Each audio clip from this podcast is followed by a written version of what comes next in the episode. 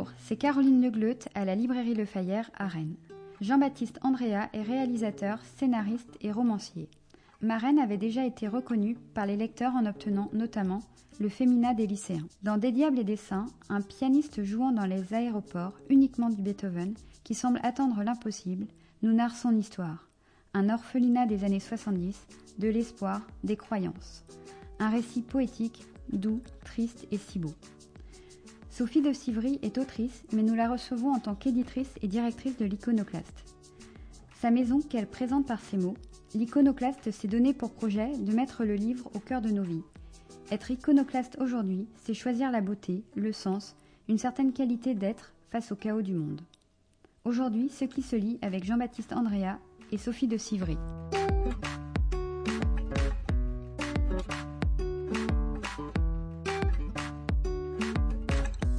Bonjour et bienvenue dans Ce qui se lit, le podcast de la librairie Le Fayère à Rennes réalisé par Arnaud Vasmer. Des entretiens durant lesquels nous vous proposons d'entendre des auteurs et les personnes qui les éditent. Aujourd'hui avec l'histoire d'un pianiste de gare et d'aéroport qui ne joue que du Beethoven depuis 50 ans. Et c'est cet homme et son enfance que vous racontez Jean-Baptiste Andrea. Bonjour. Bonjour. Des diables et des saints, c'est le titre du roman que vous avez fait paraître aux éditions Iconoclaste. Dans la seconde partie, nous entendrons votre éditrice Sophie de Civry. Vous y racontez donc euh, Joe, devenu euh, ce pianiste de gare et d'aéroport, mais aussi son enfance lorsqu'il étudiait euh, le piano auprès d'un professeur exigeant et le jour où, après avoir perdu sa famille dans un accident d'avion, il est emmené aux confins, confins, confins du monde. mais c'est aussi le nom de cet orphelinat de la DAS que gèrent des religieux dans les Pyrénées lorsqu'il y est emmené en 1969, le jour où le premier homme pose le pied sur la Lune. Lequel de ces trois Joe, de ces trois Joseph, Jean-Baptiste Andrea, vous est venu le premier à décider du roman? Très bonne question. Euh, le Joseph musicien. J'avais envie, pas, pas en tant que personnage, mais en tant que désir d'écrire sur la musique. Ça, ça a été euh, le, désir initial en fait. Euh, simplement, le roman n'avait pas cette forme, il avait d'ailleurs aucune forme.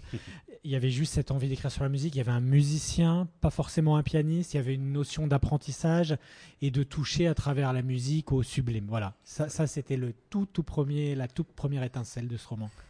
Et ensuite, comment vous est venue euh, l'histoire? On commence par ce Joe euh, qui a 69 ans, qui joue dans les, dans les gares euh, et, les, aéroports, et puis ensuite on va voir l'épaisseur de l'histoire, ce qui l'a amené à faire cela. C'est comme ça aussi que la pelote s'est déroulée? Voilà, alors oui, en fait, non, il y a une deuxième rencontre avec, j'allais dire, le deuxième Joseph, c'est pour ça que la question était assez bien posée. J'ai rencontré un lecteur qui m'a très brièvement parlé de son enfance en orphelinat avec beaucoup d'émotion. Et je me suis dit, si quelqu'un peut encore porter à ce point son enfance visible, juste dans l'intensité avec laquelle il s'exprimait, je me suis d'ailleurs pas dit ça tout de suite, je me suis pas dit c'est un sujet de roman, j'ai été très très marqué par cette rencontre qui était très émouvante et très forte pour, pour nous deux. Et donc un an et demi après, c'est là que ça a fécondé euh, l'œuf de mon idée de d'écrire sur la musique. Et, vraiment instantanément, ça a été une fécondation et une, naissance très rapide. Euh, l'idée du roman m'est venue, euh, mais instantanément. Histoire sur la musique, vous l'avez dit, euh, Jean-Baptiste Andrea, mais la musique particulière, c'est-à-dire que ce Joe ne joue que du Beethoven. Et quand il arrive aux confins, il n'a plus le droit euh, d'en jouer. Pourquoi vous l'avez fait, vous en avez fait un personnage aussi monomaniaque? euh, bah parce que en fait, je, je, je, crois que quand on veut atteindre une forme de perfection, enfin, je voulais évidemment parler d'atteindre une perfection. Euh, Beethoven, comme comme d'autres hein, d'ailleurs, c'est pas le seul, mais il y a quelques compositeurs qui sont un monde et un univers en eux-mêmes, et je suis absolument persuadé que euh, il faut toute une vie pour pour atteindre la perfection juste d'un musicien comme ça, dans les œuvres d'un musicien comme ça. Il faudrait probablement même toute une vie pour atteindre la perfection juste dans les sonates. Euh, voilà, donc, je me disais, c'est un univers tellement riche, c'est un compositeur tellement génial, et encore une fois, il y en a d'autres, mais quand même assez peu à ce niveau, que c'est déjà très ambitieux, de, de, même si on ne joue que lui, de vouloir d'espérer atteindre au génie à travers Beethoven. Alors la plupart du roman, votre Joe il ne joue pas du piano, puisque la majorité du roman se passe dans cet orphelinat dans lequel il arrive en 1969, géré par des religieux. Et c'est d'abord l'histoire d'une déchéance sociale finalement que vous racontez, parce qu'il appartient à une famille de la classe moyenne plutôt aisée. Ses parents et sa sœur, qui ne s'entendaient pas, mais comme beaucoup d'adolescents, périssent dans un accident d'avion. Et quand il rentre dans l'orphelinat, on lui fait comprendre qu'il n'est plus grand-chose, que le piano s'est terminé pour lui. Pourquoi vous avez choisi de le malmener à ce point-là, ce Joe Jean-Baptiste Andrea? Bonne question. je crois que en fait, bah, moi, j'aspire à écrire des histoires, on va dire, le plus universelles possible. Hein. C'est aussi mon, passé de scénariste. Et, moi, j'ai été formé à l'école du cinéma américaine. Euh, et, cette école-là, enfin, George Lucas l'a très bien expliqué euh, quand on lui a demandé pourquoi Star Wars avait été un tel succès, y compris des gens qui ne regardaient pas particulièrement de science-fiction, lui a dit qu'il s'était inspiré euh, de, tous les grands mythes de l'humanité qui obéissaient au même schéma narratif. Voilà. au fond, c'est vrai quand on regarde tout ça. Et si, on veut créer un, un récit, si on veut parler d'initiation, et c'est vraiment toujours un sujet qui m'intéresse beaucoup, si on veut vraiment euh, euh, voilà, voir de quoi quelqu'un est fait, et si on veut, voilà, il faut, il faut le jeter dans le feu pour voir comment il va s'en sortir. Et donc, euh, j'allais dire, la valeur d'un homme, souvent, on, se mesure, d'un homme, d'une femme, évidemment, se mesure dans une situation de crise. Est-ce qu'on va se dégonfler, partir en courant, ce qui peut tout à fait se comprendre, ou est-ce qu'on va tout d'un coup s'élever, devenir quelqu'un d'autre, et, et, on, ne peut pas prévoir d'ailleurs comment ça va se passer. Il y a des gens forts en apparence qui vont s'effondrer, il y a des gens qui on ne remarque pas qui étaient des petites souris qui vont tout d'un coup euh, devenir, euh, euh, devenir très grands.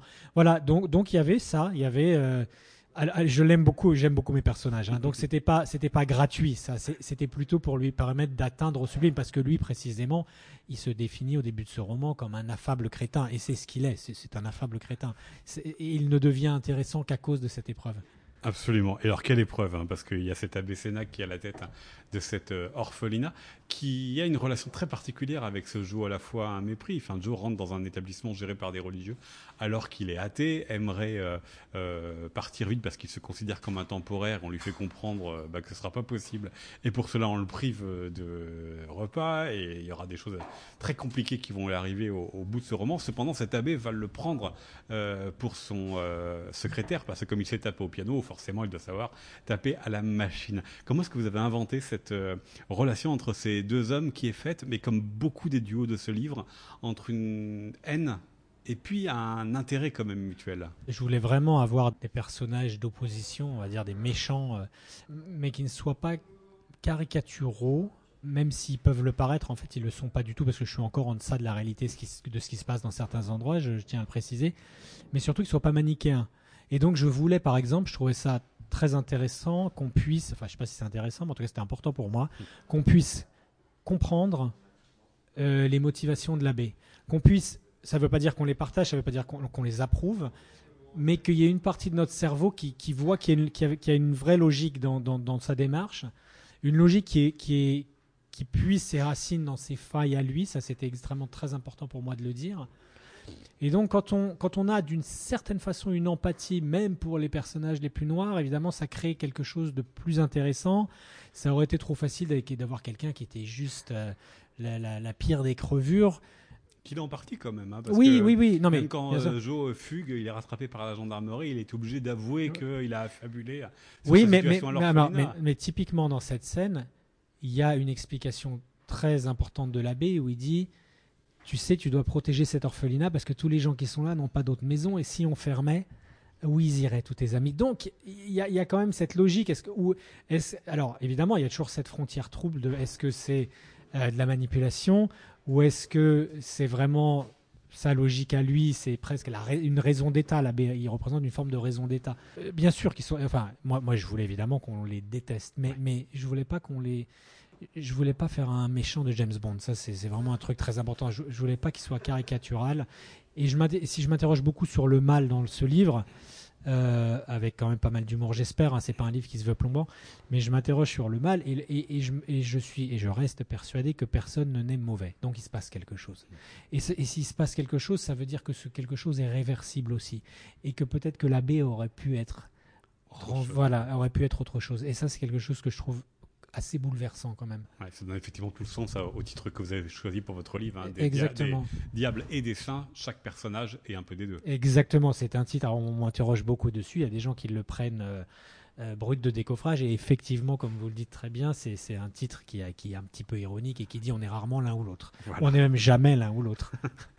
Alors, ce sont des personnages qui sont euh, enfermés au sens propre dans euh, cette euh, orphelinat, mais pour une partie des, adolescents, quand il, arrive, il a 16-17 ans, ce, ce, Joe, il va rencontrer d'autres personnages. Alors, il y a aussi tout un, un, univers, un imaginaire qui est fait à partir des noms. Hein. Il y a Sinatra, euh, Lafouine, euh, Grenouille euh, et autres. Mais il va aussi rencontrer cet adolescent Joe, des, personnes avec qui il va se rapprocher. Il va intégrer un groupe qui s'appelle La Vigie, qui se retrouve pour écouter la radio, pour s'évader un petit peu. C'est ça aussi qui vous intéressait dans cet espace extrêmement contraint, extrêmement où tout est tenu. Bah, finalement, ces jeunes créent des lieux pour s'imaginer, pour s'évader comme ils le peuvent Oui, mais c'est presque une mécanique des fluides. C'est-à-dire, si vous remplissez un ballon d'eau et que vous appuyez dessus et que vous essayez de le faire rentrer dans une boîte, le ballon va gonfler à un autre endroit. Et, je, crois et je vois que, que, la force de, vie est quelque chose qui, est incroyable, qui est magnifique et qui est, qui est extrêmement difficile d'éteindre. À, part se prendre une balle en plein cœur, euh, c'est très difficile de tuer la vie, y, compris quand on essaie d'oppresser. On le voit à, l'échelle de peuples qui sont oppressés pendant des années et se rebellent. On le voit, on le voit tout simplement quand on voit des gamins dans des zones de guerre qui sortent entre deux bombes jouées au ballon. Donc c'est ça le sujet de ce roman. C'est pas tant la noirceur que la lumière, la vie euh, et, et cette vie qui brille encore plus intensément justement. Euh, et, pour moi, ça passait beaucoup effectivement par l'amitié, qui est un lien euh, magnifique, sacré, émouvant, qui a une grande importance dans ma vie. C'était naturel, j'avais envie de parler d'amitié. C'est vraiment, c'est ouais, une étoile dans la nuit, quoi.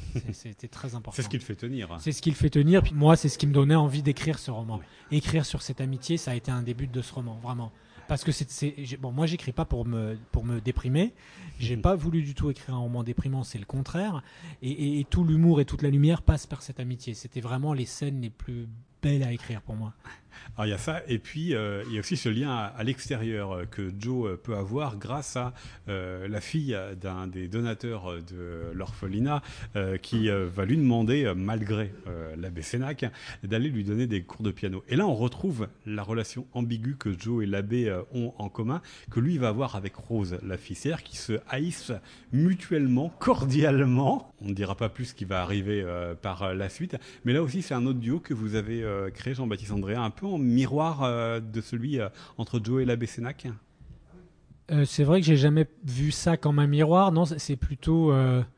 c'est pas du tout la même nature, évidemment, de haine.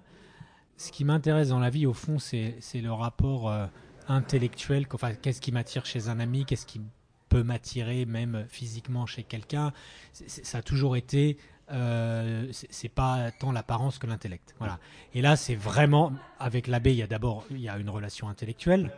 Euh, et avec Rose, il combat euh, cet athée, euh, il arrive à trouver des arguments. Complètement. et Joseph ne se laisse pas faire. Voilà. Donc il y a un vrai combat intellectuel. La violence de cet orphelinat est finalement assez peu physique. Moi, j'ai pas voulu. Il n'y a pas de violence sexuelle. C'était pas du tout le but de. de, de J'avais pas du tout envie de parler de ça. Il y a très peu de violence physique. Au fond, les gens là, là, il y en a un tout petit peu les gens là, mais pas de la part de l'abbé. Et finalement, il n'y en a pas tant que ça. Voilà. mais comme toute violence est inacceptable et déjà assez forte, mais donc voilà, c'est sur la violence des relations intellectuelles, moi qui m'intéressait, enfin la, potentielle violence, la noirceur de, ce que peut faire l'intellect, de ce que peut faire la religion quand elle est maniée comme ça. Euh, et à l'inverse, avec Rose, c'est plutôt une échappatoire, mais c'est aussi une relation qui, qui, qui est quand même basée beaucoup. Il y a, il y a quelque chose de, de, physique, évidemment, il y a un jeune garçon et une jeune femme mais il y a aussi beaucoup de combats intellectuels. Et, ça, c'est ça qui me plaisait beaucoup là-dedans, dans ce rapport. Donc effectivement, c'est vrai qu'il y a un pendant, euh, parce que, parce que pour le coup, leur amitié, euh, vu le, background de ces gamins, euh, il y a, peut-être moins d'intellect avec ses, avec ses potes, mais avec Rose, il y a une vraie relation intellectuelle. Il y a une vraie, il y a, il y a un, il y a un peu, c'est des mousquetaires, quoi. Il y a un peu du duel à, à, fleuret plus ou moins moucheté. Effectivement. Ce Joe, c'est un personnage qui est étonnant, en fait, parce que il arrive dans un monde qui est nouveau pour lui, c'est le monde de l'orphelinat qui est extrêmement organisé, le monde de ses copains, le monde de Rose. Et en fait, à chaque fois qu'il va rencontrer quelqu'un, il va faire évoluer, même petitement, la situation. Il représente ça pour vous, cet imprévu qui va euh, changer légèrement, apporter de légères transformations à la situation? Bah, je, crois, que c'est une illustration toute bête de, nos existences. On, est constamment transformé euh, par des choses positives, par des épreuves, alors plus ou moins, hein, mm. ça dépend des, euh, par des rencontres.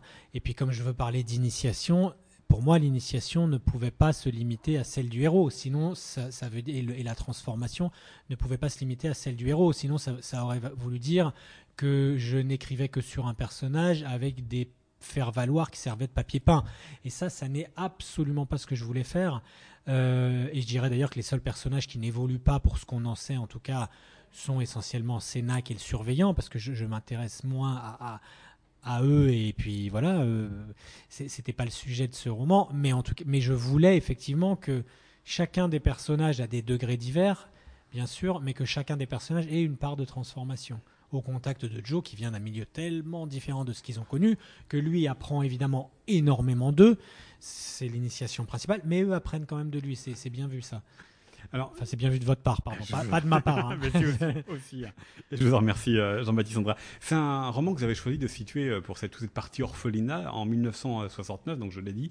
Euh, il entre à l'orphelinat le jour où l'homme pose le pied sur la Lune. Pourquoi cette année 69-70 vous est aussi importante? Parce que c'est une époque que vous n'avez pas connue, c'était un, tout autre monde aussi que celui des orphelinats à cette époque. Oui, oui, alors, alors je, bah, je suis né en 71, donc je suis peut-être fasciné par tout ce qui s'est passé avant.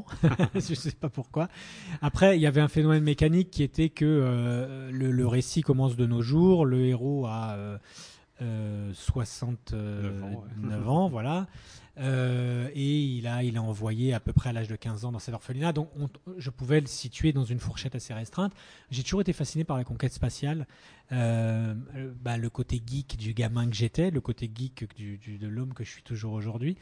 Euh, je trouve ça incroyable, je trouve ça merveilleux. On est allé dans l'espace avec, je pense qu'un l'ordinateur portable que j'emploie aujourd'hui est peut-être 100 fois plus puissant que, le, l'équipage, le, le, navire Columbia qui est parti dans l'espace, le vaisseau Columbia.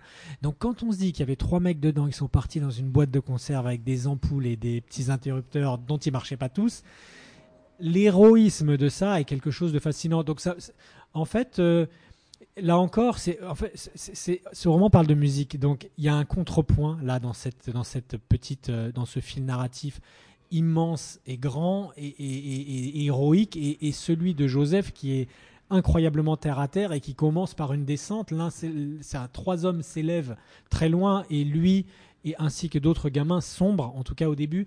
Et, donc c'était un contrepoint comme sur une ligne musicale qui me qui m'intéressait beaucoup. Voilà donc c'était pas décidé tout de suite parce que je fais un plan assez précis, mais tout d'un coup, au moment où vraiment je me suis attelé très sérieusement, je me suis dit ça peut pas être autrement. Alors dans cette série de podcasts, nous nous intéressons aussi à la relation qu'entretiennent les auteurs avec leurs éditeurs. Ici, Sophie de Sivry, qui est l'une de vos éditrices, qui nous rejoindra dans la seconde partie. Qu'est-ce que vous attendez de votre éditrice? Euh, ah ben, J'attends euh, une c'est un mariage, hein, en quelque sorte. C'est d'ailleurs comme l'amitié. Enfin, j'attends une relation euh, d'amitié et de confiance que, que j'ai trouvée d'ailleurs à l'Iconoclaste. C'est pour ça que je, je suis. Euh, c'est vraiment ma maison. Euh, et puis après, de, manière très technique, euh, j'attends un regard, euh, bah, un regard critique. Hein, quand, on remet un, manuscrit, c'est pareil qu'un scénario. Euh, on, a passé quatre ou cinq mois dans un silence absolu, mais vraiment, c'est une forme d'isolement. Hein, c'est très, c'est très érémitique, même si on est en famille. Les, moments d'écriture sont, sont, très très solitaires, et donc on a besoin d'un regard extérieur. Et donc moi, la première chose que j'attends, c'est effectivement bon euh, qu'est-ce que tu en penses, qu'est-ce qui doit être amélioré, qu'est-ce qui fonctionne, qu'est-ce qui fonctionne pas? Donc ça, c'est ce regard très technique. Et puis après, bon bah voilà, il y a des maisons, enfin l'iconoclaste en particulier, c'est une maison qui porte très bien son nom, qui a jamais voulu faire les choses tout à fait comme les autres, qui essaie d'inventer de nouvelles choses à, chaque année. Euh, quand moi je les ai rencontrés, ils n'avaient fait qu'une rentrée littéraire deux ans auparavant. Et la raison pour laquelle ils n'avaient pas fait de rentrée l'année d'avant, c'est qu'ils n'avaient pas de texte qui les satisfaisait. Moi, j'ai trouvé ça fou de se dire on se lance en Ils existaient depuis 20 ans en faisant des beaux livres, des histoires.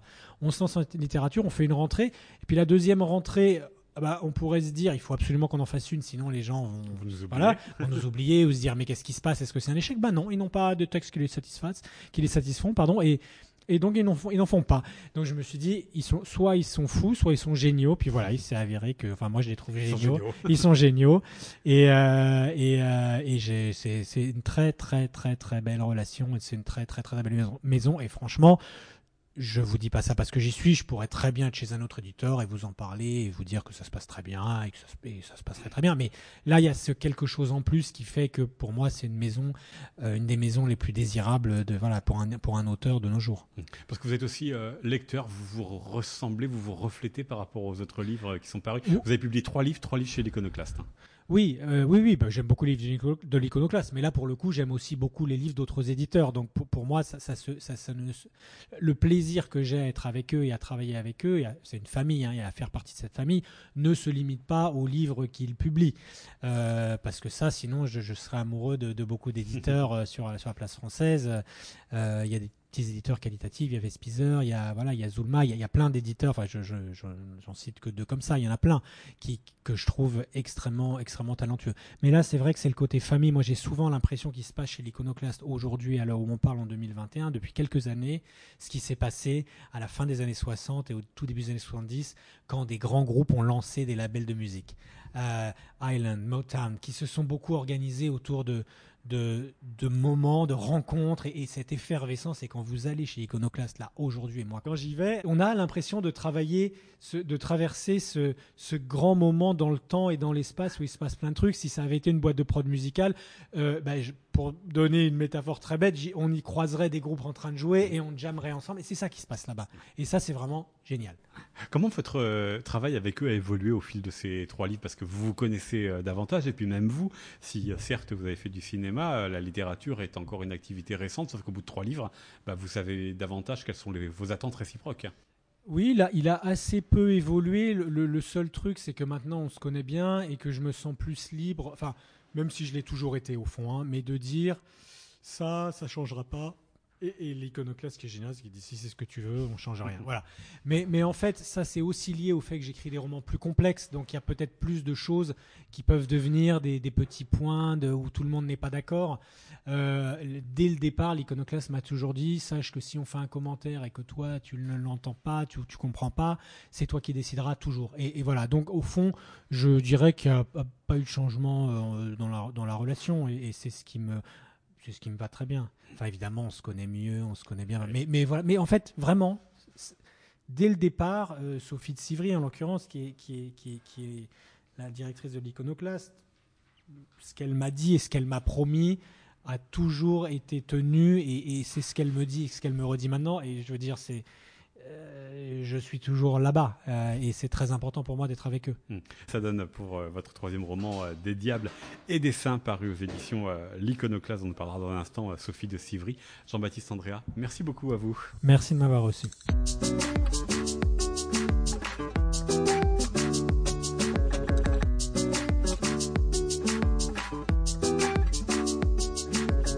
Nous poursuivons euh, cet épisode de Ce qui se lit en votre compagnie, Sophie de Sivry. Bonjour. Bonjour. Vous êtes euh, l'éditrice de Jean-Baptiste euh, Andrea pour euh, le livre dont il vient de nous parler, euh, des diables et des saints aux éditions de l'Iconoclaste. Livre qui a été primé entre le temps de l'entretien avec lui et le temps de l'entretien avec vous par le prix Ouest France des étonnants voyageurs. Je vais demander euh, comment vous travaillez ensemble, parce que c'est le principe aussi de, de ces podcasts, euh, ce qu'il attend euh, de son éditrice. Et moi, j'aimerais avoir aussi votre euh, avis, votre opinion, savoir comment vous travaillez ensemble. Qu'est-ce que vous euh, vous attendez d'un auteur? Alors, j'attends d'un auteur d'avoir un coup de cœur et d'y aller complètement de manière intuitive. Euh, et ça, ça s'est passé avec Jean-Baptiste euh, dès les premières pages de son premier roman qui s'appelait Marraine. Oui, parce que je rappelle, il a publié trois livres, trois livres chez vous. Et l'histoire, elle est assez drôle parce qu'à l'époque, euh, j'étais partie pour travailler au Japon, donc j'étais en complètement décalage horaire. Et au bureau, il y avait Lola Nicole euh, qui avait donc lu ce manuscrit et me l'avait envoyé en me disant Tiens, c'est pas mal, regarde ce que tu en penses. Et aujourd'hui, Lola Nicole a créé une maison qui s'appelle Les Avrils. Et puis j'avais eu un coup de foudre, mais, total, total, total. Et comme c'était la nuit euh, là-bas, et, et j'ai dit, dépêche-toi, il faut surtout lui proposer tout de suite un contrat pour pas qu'il échappe. C'est absolument, mais j'adore, j'adore, j'adore. Et, donc j'ai eu un énorme coup de foudre. Et après, ce qui est toujours un, très étonnant, c'est de rencontrer l'auteur pour de vrai qui a, qui a mis sa tête dans mon bureau un jour. Et c'était voilà, ça a duré après pour euh, c'était un gros, euh, grosse rencontre avec Jean-Baptiste parce que c'est quelqu'un qui, qui est profondément euh, habité par un idéal, hein. euh, comme ses héros. D'ailleurs, il, il, raconte toujours que traite de destin de gens qui sont, qui sont décalés dans la vie, en fait, qui sont un peu des, des héros perdus dans un monde qui leur, qui leur va pas trop. Et c'est vrai que Jean-Baptiste, je, je, trouve qu'il est un, il est complètement pétri d'un idéal euh, que j'adore et, avec lequel, sur un plan personnel aussi, je me sens beaucoup, beaucoup d'affinité. Enfin, c'est vraiment un auteur euh, euh, comme, comme tous ceux, d'ailleurs, enfin, voilà, comme beaucoup de mes rencontres à l'iconoclaste, avec qui j'ai d'immenses affinités humaines, vraiment profondément. Il me touche profondément. Euh, pour être ami dans la vie et son état. Eh ben voilà, justement, c'est ce que j'allais dire, parce que c'est un, mot que lui-même a utilisé pour parler de votre relation, ce mot euh, d'amitié. Euh, il a rajouté la, la, confiance. Il a dit également que ce qu'il attendait de vous, Sophie de Sivry, c'était un regard critique sur son texte, mais un regard critique qui pouvait cependant faire en sorte que rien ne change dans le texte. C'est-à-dire, vous laissez aussi la possibilité aux auteurs d'avoir le mot final dans votre travail ensemble? Moi, je suis éditrice, c'est-à-dire je, je, ne suis qu'un passeur, en fait. Euh, donc, ce qui, entre, entre le livre et, et puis le lecteur, c'est-à-dire que nous, notre rôle, c'est juste d'être un peu comme un metteur en scène avec un comédien, c'est-à-dire de, de, de, sentir qu'il y a un talent, une singularité, une voix qui est très particulière, et cette voix, de l'accompagner pour qu'elle porte encore mieux et encore plus loin. Donc en fait, c'est vraiment comme un metteur en scène, c'est-à-dire qu'on va lui apprendre à, à, se mettre un peu plus face au public, à tourner ses épaules, etc., comme un comédien face à la scène. Et ça, ça va faire que sa voix va, porter mieux, va porter plus loin. Et on est exactement comme ça avec un auteur, c'est-à-dire que on fait des, on, on, intervient par un regard extérieur, par euh, en exprimant peut-être des, des, des, choses qui sont euh, on sent qu'il y a une voix, mais que par moment, cette voix, c'est un peu comme une roue voilée en, vélo. C'est-à-dire qu'elle pourrait être euh, remise un peu plus droite, qu'elle irait plus fort, en fait. Et toute l'idée, c'est de. C'est vraiment, moi, j'ai appris ça avec le temps. Euh, c'est incroyable, d'ailleurs. J'ai travaillé tout au début avec euh, Guy Scholler, qui avait écrit la collection de bouquins. Et c'était un homme avec plein de panache. Et un jour, il m'a dit L'éditeur, c'est comme le vin, plus il vieillit, meilleur il est. Et en fait, c'est vrai que je commence à le penser. C'est-à-dire, en fait, plus on vieillit, plus on fait confiance à ses intuitions et plus on. Notre seul rôle, en fait, c'est euh, de découvrir des talents euh, et d'accompagner ces talents pour qu'ils s'expriment davantage encore. Ouais, c'est tirer, les tirer vers le haut, les sortir le meilleur d'eux-mêmes. Voilà, je pense qu'on a juste un rôle de porte-voix en fait. Mais c'est-à-dire quand même, est-ce que vous intervenez sur le texte? C'est-à-dire que les auteurs peuvent vous apporter euh, des ou peuvent venir vers vous à des moments différents, suivant leur livre ou même suivant euh, les auteurs de l'élaboration du texte? Donc est-ce que là vous prenez en compte différemment le, votre travail? Oui, d'ailleurs, en fait, c'est drôle parce que dans le souvenir que j'ai sur le premier roman, Ma Reine, c'est que là, il y avait une fin qui était avant la fin euh, qu'il a proposée dans le premier manuscrit et qui avait une fin qui était tout à fait en accord avec tout le livre, qui était une fin un peu en suspens, ce qui est, la fin de Ma Reine, alors que lui avait embrayé sur une fin euh, qui était beaucoup plus sur un autre tempo, beaucoup plus narrative en fait, et qui était comme si c'était un changement d'aiguillage en fait par rapport à toute la puissance qu'avait ce roman jusqu'alors et un peu comme quand même un peu comme une erreur de fin en fait. Et ça moi je lui en ai parlé il a fait gloops en fait je me rappelle. Il, il, avait fait un vrai choc. Il avait mis la nuit pour encaisser ça et le lendemain il m'a dit c'était quand même dur à encaisser de penser que la, la fin que j'avais prévue euh, euh, tu, tu, la voyais peut-être autrement ou etc tu m'as conseillé de la voir autrement. Euh, donc c'est ce genre de peut-être de feeling en fait. Mais mais ce feeling on l'a en reprenant complètement le roman dans sa totalité et en se disant euh, si on a un regard euh, pour lui donner de l'élan, pour lui donner toute, sa, toute son amplitude, euh, c'est vraiment ça en fait. C'est plutôt lui donner son, sa force en fait. Et, sa cohérence. Quand on suit quelqu'un comme Jean-Baptiste qui est tellement doué, mais tellement doué, c'est-à-dire qu'il a, il a tellement les mots en bouche. Il a une faconde, il a, à la fois il a un, univers intérieur où il est capable de créer des personnages, de raconter des idéaux, de raconter des quêtes, mais aussi il a un vocabulaire qui est, formidable pour transcrire les sentiments et dans leur grande subtilité et qui vraiment, moi quand je lis ça, je, je fonds littéralement. C'est vraiment, ça m'émeut énormément. Et il a tout ça, Jean-Baptiste. Et c'est vrai que de livre en livre, il est en train d'affirmer de plus en plus euh, sa voix à lui, qui est, très forte en fait, qui est, vraiment puissante, qui est vraiment singulière.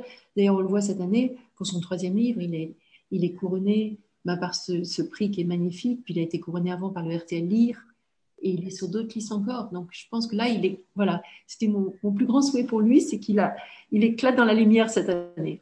Effectivement, ça, ça a réussi, euh, Sophie de Sivry, avec un livre qui a priori est pas le plus facile hein, des Diables et des Saints, parce que euh, certains des personnages paraissent, en tous les cas au début du livre, tellement euh, odieux, tellement insupportables qu'ils peuvent presque effrayer le lecteur. Et lui l'a bien dit dans l'interview que l'on a eu précédemment ensemble, qu'il faut vraiment bien lire le roman en intégralité pour trouver des, des, nuances sur ces personnages, que personne n'est tout blanc ni ni tout noir. Est-ce que ça, c'était pensé dès le départ ou est-ce que c'est aussi issu de vos, discussions, de vos conversations, d'avoir des personnages qui sont euh, imposants, effrayants, mais qui n'effraient pas le lecteur? Oui, ça je crois que c'était vraiment la volonté de Jean-Baptiste et il avait raison.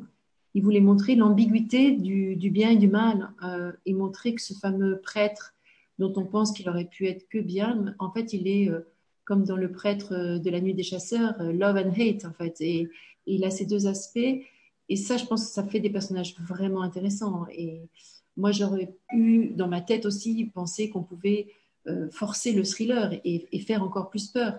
Mais c'est lui qui a raison sur la subtilité. C'est lui qui a raison. Donc là, il faut absolument le respecter son intuition et sa volonté. Il a trouvé son, Robert Mitchum avec effectivement euh, sur ses mains écrit euh, Love d'un côté, Hate de l'autre dans la nuit du chasseur.